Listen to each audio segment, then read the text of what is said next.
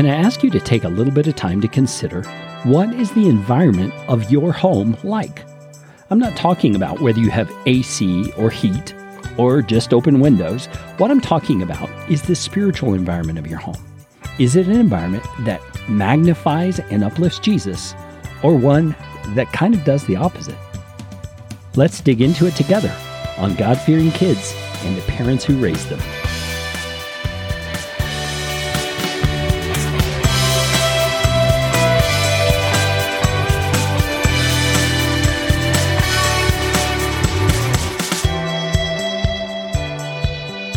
Hi, friends, and welcome to God Fearing Kids and the Parents Who Raise Them. We're glad you're here. My name is Mindy Green. And I'm Carey Green, and today we want to talk to you about the environment. And no, we don't want to talk about green thumb type stuff and solar power and wind and all that. We want to talk to you about the environment of your home. Because the environment that your children grow up in will inevitably shape their personality, their character, and their faith or their lack thereof. And here is the wonderful responsibility we've been given by God. The environment that our children grow up in is ours to create. So if you're a creative person out there, this is for you. If you're not a creative person out there, you're going to have to learn to be creative because you get to create this environment. So before we dive into the scripture, I want you to take for a moment this image of a scale that we see all the time where people would put a weight on one side and other things on the other side and weigh them to see if they could balance it out. I want you to picture a scale like that that indicates the environment of your home. One side is going to be a Jesus saturated environment and the other side is going to be, for lack of a better term, a sin saturated environment. So on the one side, on the Jesus side, we have peaceful and on the other side, we have stressful so when you think about those two things in opposition to each other, which direction does the environment of your home tend to tip? Think about that for a moment. Let's do another one. Connecting on one side and distant on the other. Which direction does your home's scale tend to tip? There's all kinds of things we could put on this scale. Temporal versus eternal Meaning, are you focused just on the here and now, or are you engaging with eternal things through conversation and through scripture with your kids and with the others in your home? We could put redemptive on one side versus condemning. So how are you dealing with situations? Do people come out feeling a redemptive sort of a feeling, hopeful and strong, or do they come out feeling condemned? And finally, let's just talk about harmonious versus combative. Which direction does your home tend to tip. So take a moment, do an analysis of the environment of your home. Now, it should be obvious, as Christ followers, we want our home to be built in such a way that it tips toward the Jesus side of that scale. And that means we want our homes to be saturated with the reality and the truth of Jesus Christ. Mindy, why don't you look up for us there, Hebrews chapter 1, verse number 3, and read that to us. It says, he is the radiance of the glory of God and the exact imprint of his nature, and he upholds the universe by the word of his power. Okay, who's the he it's talking about here? Jesus. And the reason we want to read this is because having a Jesus saturated home is very fitting for a Christ follower because he is all these things Mindy just read, the radiance of the glory of God. He's the exact imprint of God's nature, and he upholds the universe by the word of his power. So if he's that in control of everything, surely he should be in control of our homes. That's how we want our homes to be oriented because Jesus is the king of everything. But there's another reason we want our homes to be God saturated, and that's because God commands it quite simply. read for us Deuteronomy 6, 5 through 9. You shall love the Lord your God with all your heart and with all your soul and with all your might. And these words that I command you today shall be on your heart. You shall teach them diligently to your children and shall talk of them when you sit in your house and when you walk by the way and when you lie down and when you rise. You shall bind them as a sign on your hand and they shall be as frontlets between your eyes. You shall write them on the doorpost of your house and on your gates.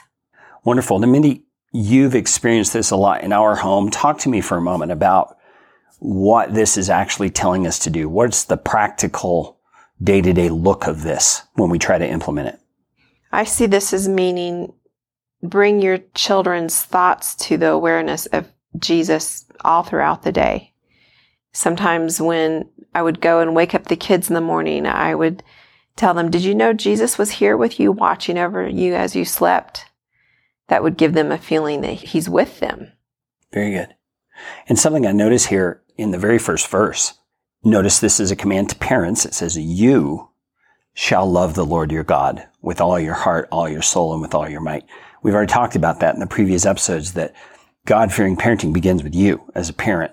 And then he gives us these commands to teach his word to our children.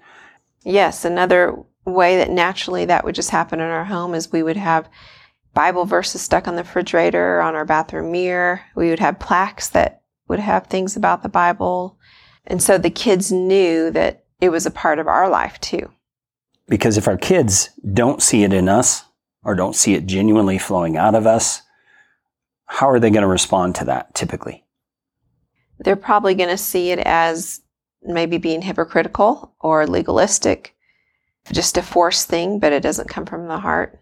Yeah, and none of us like a hypocrite. I mean, no. we're supposed to love everybody, but hypocrites are especially hard because they say one thing and often try to enforce it on you, but then they do something totally different. And so you lose respect for them. You lose any motivation to follow their example. And so when we look at what happens in Christian homes a lot of times, no wonder kids stray away from the church or stray away from any kind of faith of their own because their parents oftentimes have done the very same thing. But they keep saying, follow Jesus, go to church, do this, don't do that. And the kids just kind of blow them off after a while. Now, there's some interesting things that he says here in Deuteronomy 6, and then we're going to move on into some practical examples of how this might look. But he says in verse 6, These words that I command you today shall be on your heart. So these are things we should be working to get into us. So scripture memory might be good, or songs that portray scripture should be helpful for us. And we can do those things in our home as well. We'll talk about some of that in a moment. But then when he says how we're to teach these to our children, he says all these different contexts. When we sit in our house, when we walk by the way, I guess in our day that could be when you drive in the car, and when you're on your way someplace, when you lie down, bedtime, you, you've always said bedtime is a great time to have good conversations with the kids. Why do you think that is? I think that they're open to talking. They're wanting to talk. Sometimes they're not ready to go to bed. And if their parents are sitting on their bed, just giving them their time, that's a special thing. And some of the things that we did practically when our children were little we would have scripture songs that we played for them over and over and over again, and they still remember them to this day. When they were getting older, we would read scripture to them, we would pray with them. And something that we did as, as they got even older is we'd have talking time with them. And we would switch off our kids because we have five. And I would do the girls one night, Carey would do the guys another night. And we would purposely have those conversations, always direct our kids' hearts and thoughts to God. But we were asking them questions about their day, what they think, what they feel, their friends.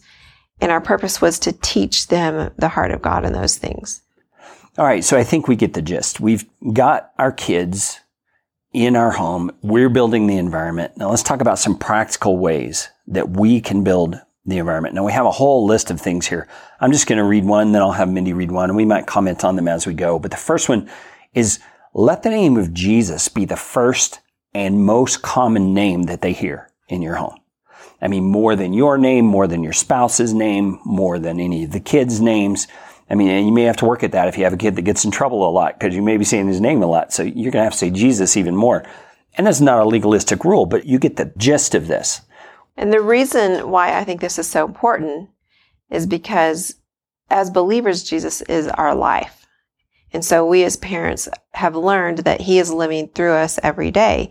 And so that's very important that we teach our children that he is living through them when they become Christians. And even before they become a Christian, he is living around them. So Jesus is in our home. His presence is there. And we as adults are learning that more and more, but we especially need to be teaching our children as we're learning and the things that we have already learned. So that's why it's easy to have Jesus be a part of it. Like I mentioned earlier that I would ask the kids, did you know Jesus was watching over you when you were sleeping? Or when I would go into the kids' rooms and they might have an argument, I would bring to their attention, did you know Jesus heard your argument and it made him sad? And he loves you and he wants you to be loving to your brother. Things like that made it easy to have his name be spoken a lot. Yeah, absolutely. And times like when the kid comes home from a friend's house and is reporting on something that happened. Maybe it was a great thing. The, the kid's mom gave them cinnamon rolls or something like that. And you can say, isn't that so sweet that Jesus loved you through giving you that through his mom? You can always pull Jesus into it and it doesn't have to feel fake or forced because it's not. You really are trying to guide your children to see the goodness of God in everything and to see his presence. Why don't we go and look at the next one there, Mindy? What does it say for us? Openly demonstrate your love for Jesus. This is back to the issue of us being genuine as parents. We need to be talking about how much we love Jesus, why we love Jesus, the things he's doing that are a blessing to us individually so that our kids don't separate us from faith and religious things in their minds. It's very normal for human beings to do that. And we don't want that with our kids. We want the environment to be saturated with Jesus. Our next one says, consider introducing your children to Jesus to be more important than their ABCs. Now, this one's pretty interesting the way it's said because we put a lot of emphasis in our culture on education, on our kids knowing how to do math, knowing how to write, knowing how to spell, knowing how to do Latin. I mean, whatever. Mm-hmm. We, we add all these things to a curriculum. But how much of a spiritual curriculum, so to speak, do we have in mind? How much are we planning in that direction? Most of the time, we probably aren't planning very much, but we need to be and that goes back to our earlier episodes talking about we as parents need to be in God's word regularly. So as we learn God's presence and work in our life on a day to day basis, we need to be telling our kids that. I mean, I would tell my kids things that God would teach me in my quiet time, even on that same day. Or if I'm struggling with something, I would tell my kids what I was struggling with and what God was teaching me to do it definitely is more important. That is the main foundational education our kids need to have all throughout their growing up years. Yeah, and a, a helpful perspective, I think, sometimes is to step away from the zeal or the passion that you feel about that academic subject. Maybe it's math. And think about when my kid arrives in heaven, how much of their math are they going to take with them and need? I mean, none of it comparatively, but how much of their relationship to Jesus are they going to take with them in need? 100%. And so that helps us to kind of figure out what's most important. Now, we are no way saying neglect math, neglect English, all of that, but we are saying priorities. Mm-hmm. We have to keep our priorities straight. Okay, what's the next one there? Celebrate the blessings of God daily. Sunsets, food, favorite games, things like that. Just anything. And this is also another thing where you would want to ask the Lord, bring to my mind the kinds of things that I need to teach my kids to be thankful for in you. And He will be faithful to do it. He'll bring to your attention something that your child is happy about, and you'll come to them and bring God into the situation and help your child to learn to be a thankful person. Yeah, amen. I love that. I love that. And all of this really is the next point. It's initiating conversations about Jesus. I mean, we kind of have to have our eyes peeled for this to be watching for opportunities and things going on in the kids' lives. I mean, for example, when they are kind to their sibling or they do something sweet for someone, we can draw Jesus out of that situation for the kid to see. Let them see Jesus guided you to do that. Or if they are already a believer, Jesus did that through you. You know, things like that. We can really help our kids to see him in everything. So the next one is model routine, normal conversations with Jesus throughout the day. So this one is talking about you basically talking to Jesus throughout the day, not being shy, not feeling like you have to get down on your knees, not, you know, any of that. It's just, you're just modeling it as a normal thing that you talk to Jesus. If the cookies, you know, fall off the tray as you're taking them out of the oven. Oh my goodness, you know, we all are going to freak out a little bit. But thank you, Jesus, I didn't burn myself, or thank you, Lord, that we have more cookie batter, you know, whatever it is, you can find a way to not, again, not in a fake way, but in a genuine way, bring Jesus into the context of your home. The next one is praying together about all things large and small. This is so powerful. I remember doing this on a number of occasions just that come to mind right away when someone in the family was ill or when someone in the extended family had an important thing coming up or when the kids had something happen at school where a kid was uh, mean to them or whatever. We would pray for the kid and we pray for the situation that teaches our kids that Jesus is here as our helper, as our comforter, as our guide in every aspect of life and that we can go to him for anything at any time. Yes, that's very good. Let's the next one is pay attention to their fears and help them take those cares to Jesus, their defender and protector.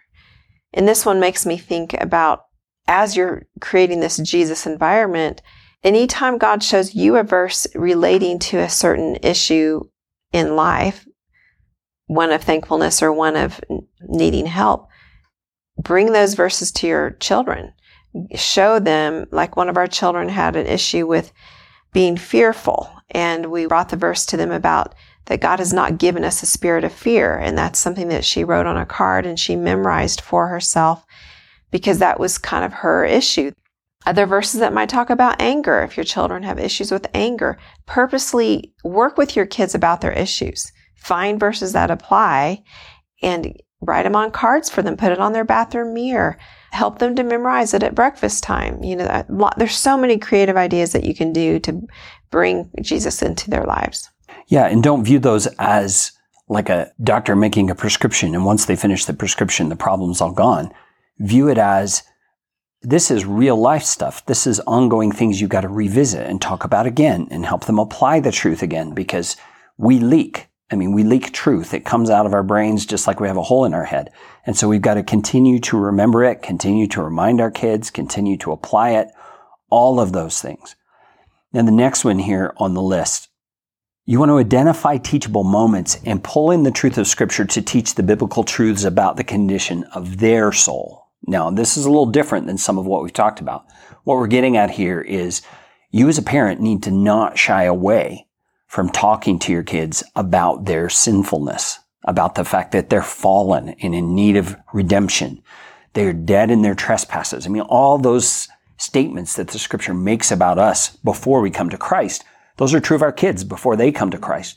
And so we as parents want to lovingly help them understand those facts so that they can then receive the greatest hope in the world, that Jesus has come to forgive them of those things and to transform them into a new creation.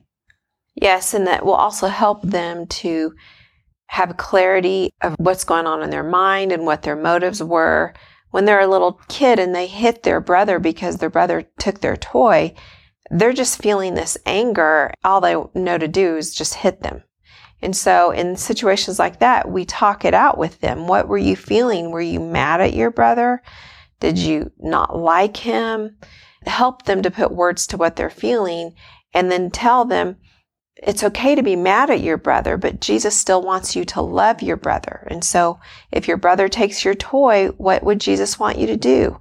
He would want you to say, please don't take my toy. Or if your brother didn't listen, you'd come and tell mommy. I mean, you just, you instruct them in how to think by what Jesus would want them to think in those instances. But if we just were to say, don't hit your brother when he takes your toy, all the boy knows is not to hit. He doesn't know anything about how to handle his inward thoughts and feelings. That's great. I love that you brought in what we might typically do and showed why that's not helpful. That's wonderful. All right. You also can shape the environment of your home to be a Jesus environment by having Christ oriented decor and music and entertainment. Mindy's already talked about this previously. I mean, one of my favorites that we've had around for a couple of years now is just a, a, wooden carved thing that has the quotation from the book of Psalms, be still and know that I am God. I mean, things like that that are in your home that your kids see repeatedly are going to make an impression on their, their souls. And then it's doubled, tripled, quadrupled in effect when they see you living in a way that reflects the fact that you believe those things. So keep that in mind as well. The next one is age appropriate Christian fellowship opportunities and programs, such as things like youth group at church, Awanas, conferences, things like that are, are helpful for your children to experience other Christians, fellowshipping with them. And if you're going to a, a church that has those kind of programs that are pretty good and strong, that's very helpful for your kids to be able to grow up in that. And we're talking here about the environment of your home. Those things are outside the home. We're looking at that as a supplement. So don't look at those events as I send my kids there and they get all they need. No, when they come home, debrief. Talk about the experience. Help them to filter out what they've learned according to scripture as you're teaching it in your home. For example, it's a huge thing in our culture today not to judge. Don't judge me. Scripture talks about us as believers. A spiritual man judges all things and that we are to judge things rightly. I think what people are pointing at is they don't want to be condemned. They don't want to be totally pushed out of a person's life. How can we know right from wrong if we don't make a judgment about a person's lifestyle or about something that we see on TV? We have to make judgments every single day about every area of our life. Yeah. so that whole thing about don't judge me has scared people away from making spiritual right judgments. And so they just say, okay, I'm going to leave it alone. So those are talks that we had with our kids when that started being a huge issue all over, even in the church. Just have grace. Don't judge them. There's just a lot behind there that handicaps us as believers in terms of not being able to know the heart of God. That's very good. Okay, the next one is face difficult questions, losses, and hardships head on in Jesus' strength. So let me give you a real simple example for a kid if their brand new kitty who they got two months ago has run out in the street and gotten hit by the car, don't hide the kitty and tell the kids it went to heaven or Jesus wanted it and took it or that it ran away. Help the kids deal with the fact that little fuzzy got run over by a car. You want them to learn how to grieve, how to grieve biblically, how to grieve with your help while you're there so that when grandma passes away or their friend at school is diagnosed with cancer, they have some tools with which to deal with that situation. Yes, it's just another way of helping them to think the way Jesus would want them to think. The next one is start a routine of daily Bible story, Bible reading. Hopefully, you are having your time with the Lord every day reading the Bible. So, you would want to do it with your children, maybe at breakfast time, maybe at bedtime, and then as they get older, you encouraging them to do it on their own. And when you say encouraging, you don't mean, hey, I wish you'd do that. I mean, you mean instruct them. Yes. You, you teach them. Here's how you do a quiet time. You get out your Bible, you read a chapter, you think about what it says, you pray to Jesus and thank him, you know, those kinds of things. So at a very young age, once they're able to read, you can teach them. I mean, it's a blessing when we go to visit our son and his family the boys, he has four boys, and the, the three older ones, first thing they do when they get out of bed is grab their Bible storybook. They go sit on the couch and they cuddle up with blankets and they read a story. The one who can read will read out loud to all of them. And then they'll talk about it and then they'll say a prayer together. And it's just such a sweet, blessed thing to see. The reason why the boys do that is because their parents told them that's what they need to do the first thing. So they're doing it out of obedience. The younger one, who is five, he's just excited to look at the Bible story pictures. The next one, who is seven, he's probably enjoying reading the stories a little bit, but not too much. You know, it's, but he's doing it because he, out of obedience. He's not begrudging it. The oldest one, who's eight, one day when they were staying the night, the boys were reading their Bibles, and the oldest one was sitting on the couch and he, was reading through it and he kept saying, Grammy, what about this? And what about this? And so he was gradually getting more excited about what he was reading. And that's what will happen as your kids grow. But it started because their parents told them they had to do it. This is a part of obeying. So don't be afraid to say to your children, you have to read your Bible. I mean, that's actually probably the best instruction you could ever give them. Yeah, absolutely. And that dovetails into the final one we have on our list. And of course, there are hundreds of other things you could do, but establish weekly family times. We would do this. Some people will call this family worship. And it's just a time as a family when you come together and you read the Bible. The dad might instruct the family in some way appropriate to the age of the kids. You'll have a time of prayer, have a time of singing perhaps. And sometimes you just have fun together. But it's a family time. It's when you together are coming around the fellowship you have in Jesus and enjoying all the things that God has for you as a family. So again, let's go back to that scale. In light of all these things you've heard, do an assessment of the environment of your home. Where are you on that scale? Are you leaning toward the sin saturated side or are you leaning toward the Jesus saturated side? And pick out a few things from this list or something else the Lord may point out to you that you can begin doing to increase the Jesus saturation in the environment of your home. And just an encouragement along those lines. If you feel like you are having a hard time having Jesus be saturated in your life day to day, I would just encourage you to ask the Lord to make you aware of Him throughout the whole day. Ask Him to start teaching you. In the moment you start learning, the moment you're a little bit more ahead of your children, start teaching them. Because the reality is, is that if you are a believer, you no longer live, but Christ lives in you. And so that is your reality. And God will be very eager and excited to help you to learn of his presence in your life and your family's life more and more every day. Man, that is a great word to end on. Thanks again for listening to God fearing kids and the parents who raised them. We are glad that you're here. Stick around for more episodes. We'll see you on the next one.